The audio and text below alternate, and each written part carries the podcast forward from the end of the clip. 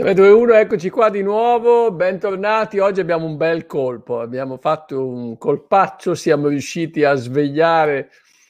In realtà lui è sempre sveglio, non è vero che l'abbiamo svegliato. Gli dicono che sia molte volte al, al, alzato la mattina presto, però insomma solo le 6 del mattino a New York e fra un po' ci collegheremo con il nostro ospite di cui sono veramente onorato e sono molto contento. È l'italiano eh, con il più alto grado in una non profit eh, al mondo, perché è, è, responsabile dell'ufficio coinvolgimento, involvement, eh, volontari, digital, trasformazione digitale dell'UNICEF a New York.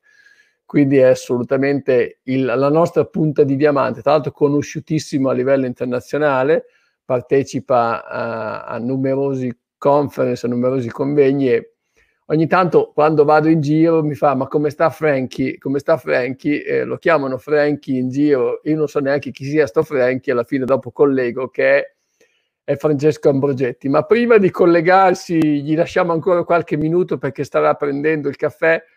Prima di collegarsi, intanto salutiamo tutti quanti con la solita tazza dei fundraiser. Il fundraising ha a che fare con le persone è un dialogo, non è un monologo e quindi dialogheremo anche questa mattina insieme.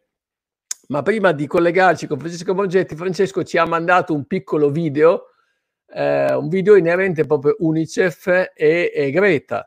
Eh, non so Emanuele se riusciamo a mandarlo questo minuto di video e poi magari iniziamo dal di lì una discussione. Ci... Hi, my name is Greta Thunberg. I am a climate and environmental activist. And together with the Danish NGO Human Act, I'm launching a joint funding campaign to support UNICEF's work to protect children's lives during the corona pandemic. It is always the poorest and most vulnerable people who will suffer the most from a crisis, whether it is the climate crisis or the corona crisis. And even though children may not seem to be the primary targets group for the coronavirus, children's lives are still at risk. As schools close, many children lose the possibility to learn because they do not have access to digital education. But not only that, they also lose their source of daily nutrition and water and sanitation. And if health services are overwhelmed, that will result in many additional deaths, child deaths that could have been prevented. So we must all now act together to protect the children and end the devastating consequences of the coronavirus. Children are the future and they must be protected. So please do whatever you can and please help support this new campaign called Let's Move Humanity for Children in the Fight Against the Coronavirus. Thank you for your support.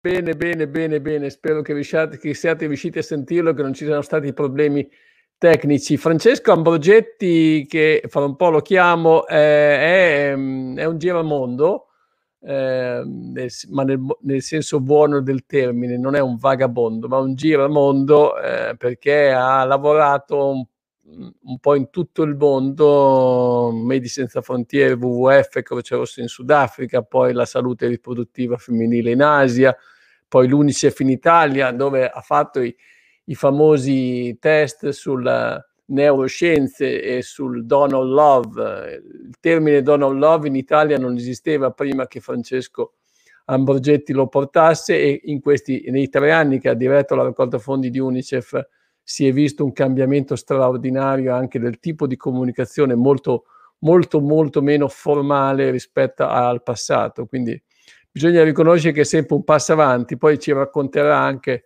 i suoi progetti. Adesso, se va tutto bene, dovrebbe essere collegato. Francesco, ci sei? Eccolo qua, oh, grazie. Guardate che faccia sveglia nonostante tutto, sono le 6 del mattino, ma mi dicono, me l'hai detto te, che ti alzi molto presto in ogni caso la mattina, vero?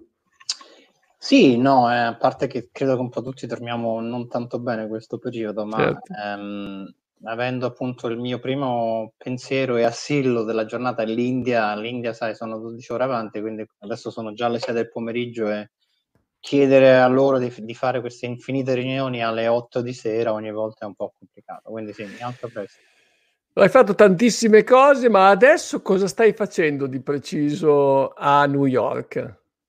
Ma adesso mi occupo di questa che si chiama Supporter Engagement Strategy, che è un po' la trasformazione dell'UNICEF um, in quello che banalmente si dice trasform- diventare supporter centric. Supporter e non donatore perché questo riguarda i donatori, ma anche i volontari e tutti quelli che ci appoggiano. Supporter centric, quindi orientato al supporto, orientato ai supporter. Quindi questa qui è un'organizzazione che si è dedicata al supporter centric. No, al posto di donor centric. Che dovrebbe, che dovrebbe, non, che, che si è dedicata sarebbe un bel sogno, che dovrebbe fare questa trasformazione e il primo passaggio per farla, come sai, qual è? È quella di parlare e conoscere questi supporter, cosa che facciamo raramente chiediamo spesso i soldi, ma poi di loro, se chi sono, che cosa gli interessa, uh, lo, lo, facciamo poco. Per fare questo, oggi hai bisogno anche di tecnologie, cioè di un sistema che ti permetta di, di conoscere, di interagire con il tuo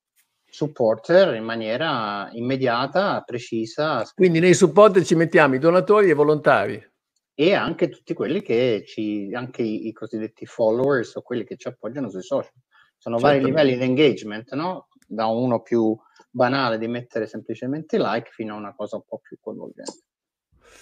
Ma c'è subito una domanda, ci sono dei, dei saluti, sono già arrivati tutti i saluti da Unicef, eh, ma perché il pensiero va soprattutto all'India? Perché soprattutto all'India? Perché l'India è il più grande mercato del mondo e del futuro, nel senso che sono miliardi di persone che tra l'altro se avete seguito sono in, lock, in un lockdown infinito però non è un lockdown di 60 milioni di persone, è un lockdown di miliardi di persone in slam, in città enormi, che sta andando abbastanza bene. Ma a parte questo, perché l'India?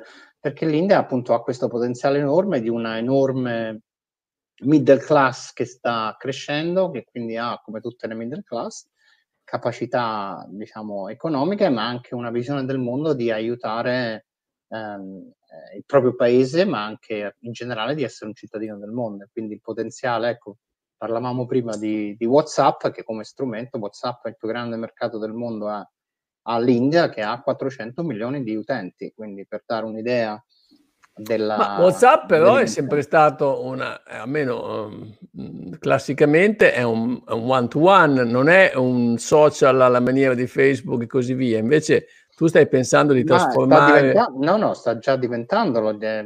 WhatsApp, diciamo, è stato, è nato come una te- tecnologia one-to-one, cioè una messaggistica tra me e te, ma diciamo sia attraverso la modalità, modalità bot, quindi eh, collegandoti e interagendo in questa m- maniera, ma anche... Bot che vuol dire? Eh, sono questi robot, quindi tu ti scarichi il WhatsApp e, e c'è un, un, menu che dice da 1 a 8 se vuoi sapere di più come sul lavarsi le mani in maniera adeguata, quali sono lo stato dell'avanzamento dei vaccini, eh, oppure numero 8 fai una donazione, dall'8 ti ri, ri, eh, redirect, redirect, scusami italiano, eh, sulla, sulla pagina di donazione.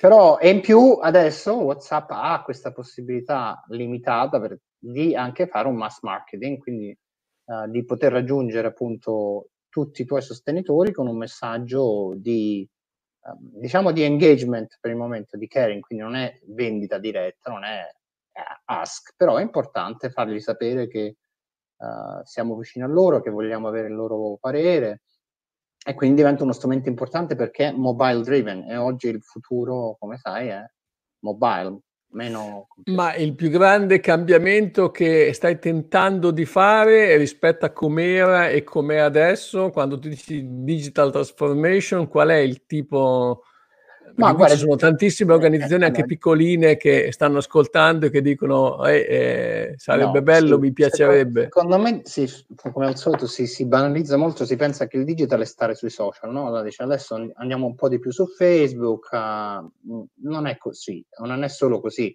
Digital transformation vuol dire che tutto quello che fai è sostanzialmente digital, quindi um, ti dicevo, una delle grandi trasformazioni adesso accelerate è che per noi in generale nel mondo e anche in India uno dei grandi canali di acquisizione era il face to face, che appunto in tutto il mondo adesso è, come dire, un po' Direi bloccato. che è abbastanza bloccato.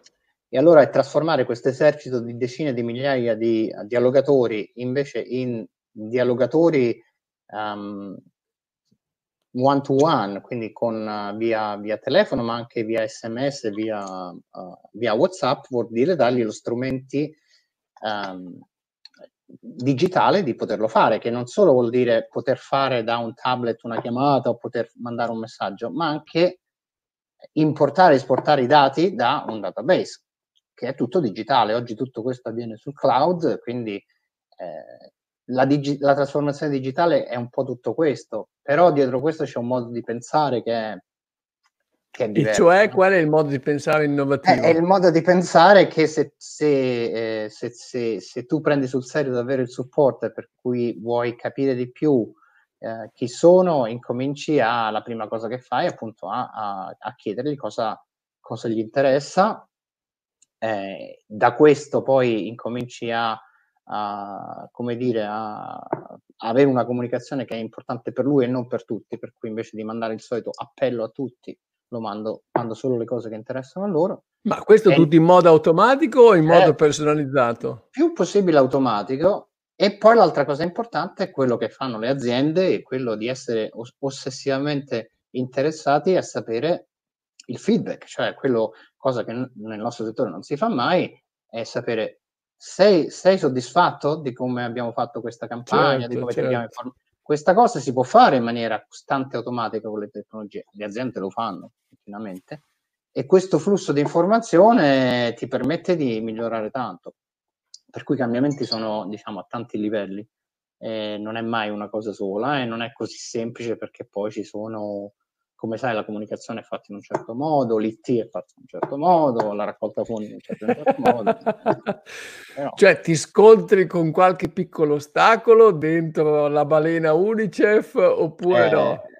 Eh beh, io sono un po' diciamo al centro fra, immagina, fra raccolta fondi, comunicazione e IT. Eh, immagina i tre mondi che devono lavorare insieme IT ti segue, qual è il mondo che ti segue di più dei tre? Bah, di, mm, dipende. Il ba dice tutto, il ba detto in quel modo lì. È, è, come al solito dipende sempre dalle persone alla fine. Dipende sempre dalle persone.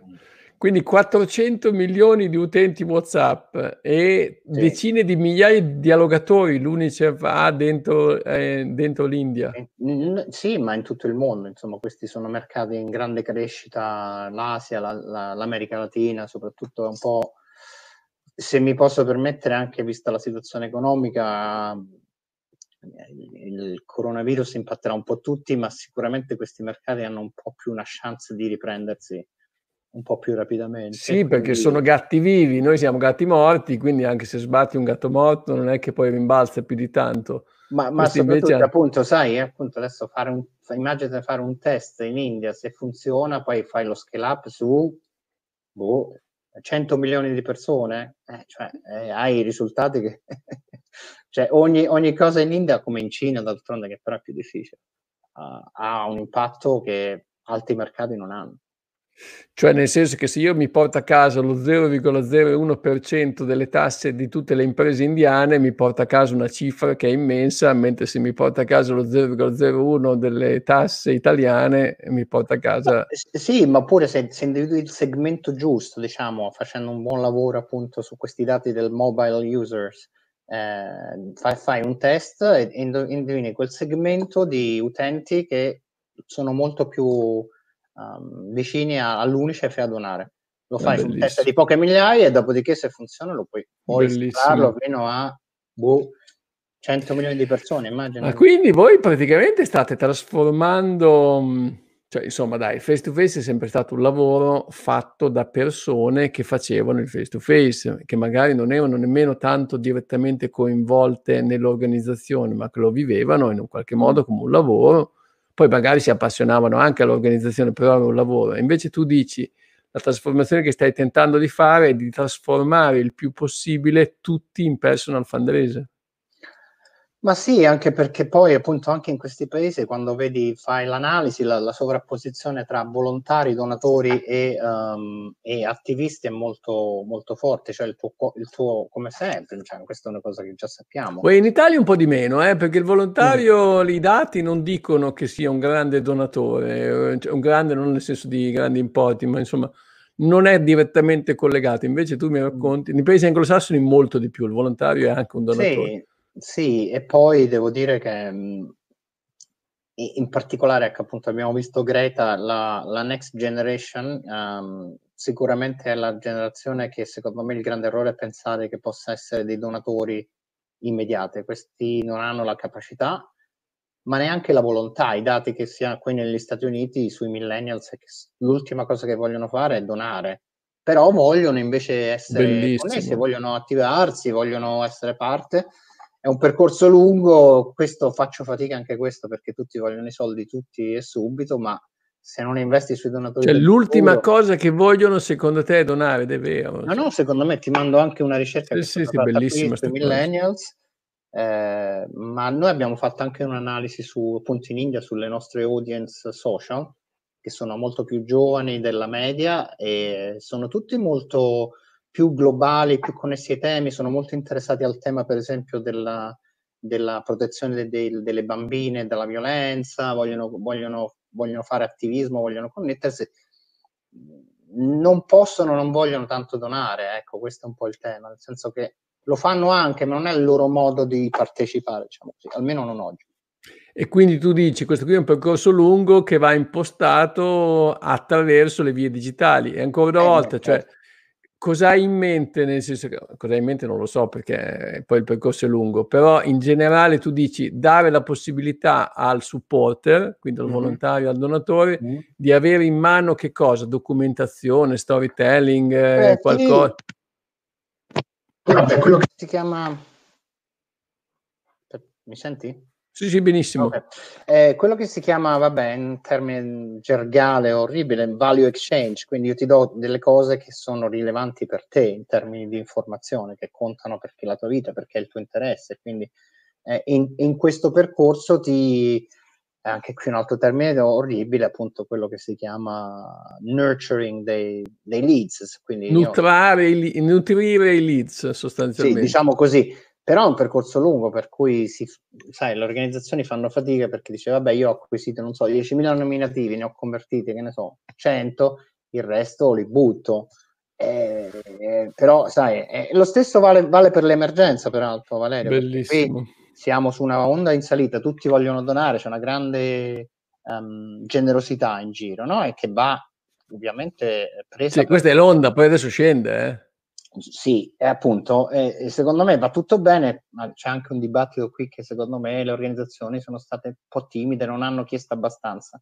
Vabbè, a prescindere, secondo me nessuno di nuovo uh, ha investito nel costruire la relazione, per cui tutti questi donatori che hanno donato per, per le emergenze, per gli ospedali, eh, chi li cioè, ah no no no, no guarda eh. ho notizie di ospedali italiani proprio di una persona che lavora in ospedale ovviamente non faccio il nome eh, mm, non statali, abbiamo ricevuto, non so, 40.000 donazioni, non mm. ne abbiamo ancora ringraziata una, sono già passati due mesi. Eh, cioè non riescono nemmeno a, a, mettersi nell'ottica, nella gestione di una roba di questo genere. Quindi questo è un po'... E queste sono, eh, si vedi, quando parliamo del support center parliamo di questo. Io, diciamo, una lezione che non si è presa, io sono passato attraverso varie emergenze umanitarie, anche dallo tsunami, fino a, ricordi quando stavo anche nelle Filippine, no? Nella, sì, sì. Eh, per la salute riproduttiva eh, delle donne, eh, questo qui. Eh, lì la gente vuole aiutare e soprattutto adesso che li riguarda molto direttamente, no? c'è questa spinta appunto emotiva molto forte. E però poi dopodiché se lo scordano anche quasi su- subito se, se, se, non sono parte di qualche cosa, cioè dopodiché eh, avremo diciamo sprecato un'altra generazione di, i donatori, come dire, magari occasionali che arrivavano per la prima volta su questo grande afflato, ma che poi non si sentiranno mai più coinvolti perché non ci ha investito nessuno. In verità, se sono stati fatti anche delle, dei, dei, case history qui, uh, non mi ricordo adesso i numeri esatti, ma diciamo su 100 donazioni, veramente chi ha, chi ha, chi ha preso il tempo di ringraziare, di fare un follow up, specifico, eh, sono veramente una minoranza. Ma te ritieni che questo, insomma, di fatto non relazione diretta chiedo dona, chiedo dona, chiedo dona abbia anche un effetto sul fatto che ci sarà una disintermediazione del non profit, nel senso che alla fine eh, Greta potrebbe anche non appoggiarsi più ad un'organizzazione non profit per raccogliere ma, fondi. Di, ma di fatto lo fa, diciamo questa è una, una tantum veramente che è stata una, una cosa che lei ha fatta perché ha ricevuto questo premio che ha donato a noi e quindi poi ha detto invito gli altri a donare, ma lei ha fatto un movimento di fatto Fridays for Future che non ha neanche non si appoggia, non si appoggia non so, a Greenpeace, non si, non si appoggia diciamo alle organizzazioni tradizionali. Sì, ed in generale questo è un po' anche il mio tema di queste ultime settimane. Cioè? Ma è il mio tema su cui adesso ti preannuncio così che farò questi, questo piccolo videoblog che partirà la settimana prossima. Oh, bene. Anche un libro. Mi raccomando, uh, tienisi aggiornato. No, io ho il tuo libro qui, quindi intanto devo farti un po' Emotion Raging, un libro eccezionale, veramente. Neuroscienza applicata al fanneggio. Questa è la vecchia edizione, ce n'è anche una nuova, ma in casa purtroppo non sono potuto andare a prendere la nuova edizione che ho in ufficio. Ah, ecco, vedi, lui c'ha la nuova ufficio. Tra l'altro tradotta anche in inglese, eh quindi è stato pubblicato anche in inglese, guardate, vedete, è stato pubblicato anche in inglese, quindi esatto. ve l'ho detto, Frankie, che io non so chi è Frankie, quando dico, ah, Frankie come sta? Frankie, non so chi è Frankie, è Francesco Ambogette, molto più conosciuto all'estero, no, non è vero, sei conosciuto anche in Italia. E allora, Dicevi, insomma, il, il te- questo, questo videoblog che vi pronuncio, poi se sei interessato ti posso dare i dettagli. Insomma, Molto interessato. Si chiamerà The Good Suspended in inglese, che è il bene sospeso. L'idea nasce dalla, dalla, dall'Italia, in verità, dal, dal, caffè sospeso napoletano, dalla spesa sospesa, cioè il fatto che è un comportamento diffuso delle persone di farsi qualcosa a favore di qualcun altro in, come in una nuvola, no? in, che qualcuno poi può prendere. Per fare questo la gente non ha bisogno di un'organizzazione, non ha bisogno di una piattaforma, lo fa comunque. E ci sono migliaia di storie che in questo periodo hanno scatenato un po' questa capacità degli individui di fare il bene sospeso, no? di far sì che per esempio, um, per dirtene una, che la memoria di, delle persone che purtroppo eh, muoiono da sole no? in, queste, in, questa crisi per, per, i motivi che sappiamo, la memoria venga conservata. Quindi ci sono persone che si dedicano a far sì che non solo abbiano una, una, un posto decente dove essere sepolte, ma che l- la loro memoria sia conservata, messa in un posto dove qualcuno un giorno può eh, ma ti riferisci alle persone eh, seppellite nelle fosse comuni lì vicino a New anche, York? Anche, ma, ma, anche tante che sono purtroppo uh, i cui parenti non possono venire a trovarle, quindi possono. Uh, um, c'è gente che organizza appunto queste, sorta di funerale a distanza, quindi si mette a disposizione per far sì che c'è un, un bellissimo appunto uh, storia di qualcuno che fa, che fa sì che, che, coinvolge qualcuno che fa i fi- porta i fiori, qualcuno che cuce il cuscinetto commemorativo, qualcuno che connette la famiglia che magari sta non so, in Michigan attraverso il laptop che gli permette di assistere alla cerimonia. Sono esempi oppure appunto su Hart Island, che è questa quest'isola di fronte a, al Bronx dove vengono seppellite le persone senza identità. Serve che nessuno chieda il loro cadavere. C'è questo progetto bellissimo che appunto si chiama di, di eh, è un po' una nuvola in cui, in cui hanno schedato tutte queste persone e in, in, attesa che qualcuno le riconosca e che quindi attraverso il digitale tu puoi cliccare e uh, riconoscere e mettere le informazioni che sai e ogni volta che tu clicchi su quella persona c'è una specie di orologio che si ferma perché tu contribuisci a far sì che la memoria sia viva. E tante altre cose che poi sono, um, sono caro Valerio, bellissime. Cioè tu dici che eh, questo, è, eh, questo è molto interessante, cioè il fatto che più o meno andiamo verso una direzione che non può essere semplicemente do death, ma in un qualche modo bisogna stare lì pazientemente con le persone e poi, secondo messaggio fondamentale, ci sarà una disintermediazione, cioè c'è moltissima, già. c'è già, ma ci sarà anche molte più volte. Questo vuol dire che le organizzazioni, virgolette, sono a rischio di estinzione oppure... No, se, secondo me le organizzazioni sono, farebbero bene a conoscere bene, a concentrarsi sul loro core uh, supporters, perché appunto farebbero bene a non cercare di coinvolgere l'intero mondo universo a supportarle, perché magari nessuno, non tutti vogliono supportare l'UNICEF piuttosto che dire, l'AIRC, no?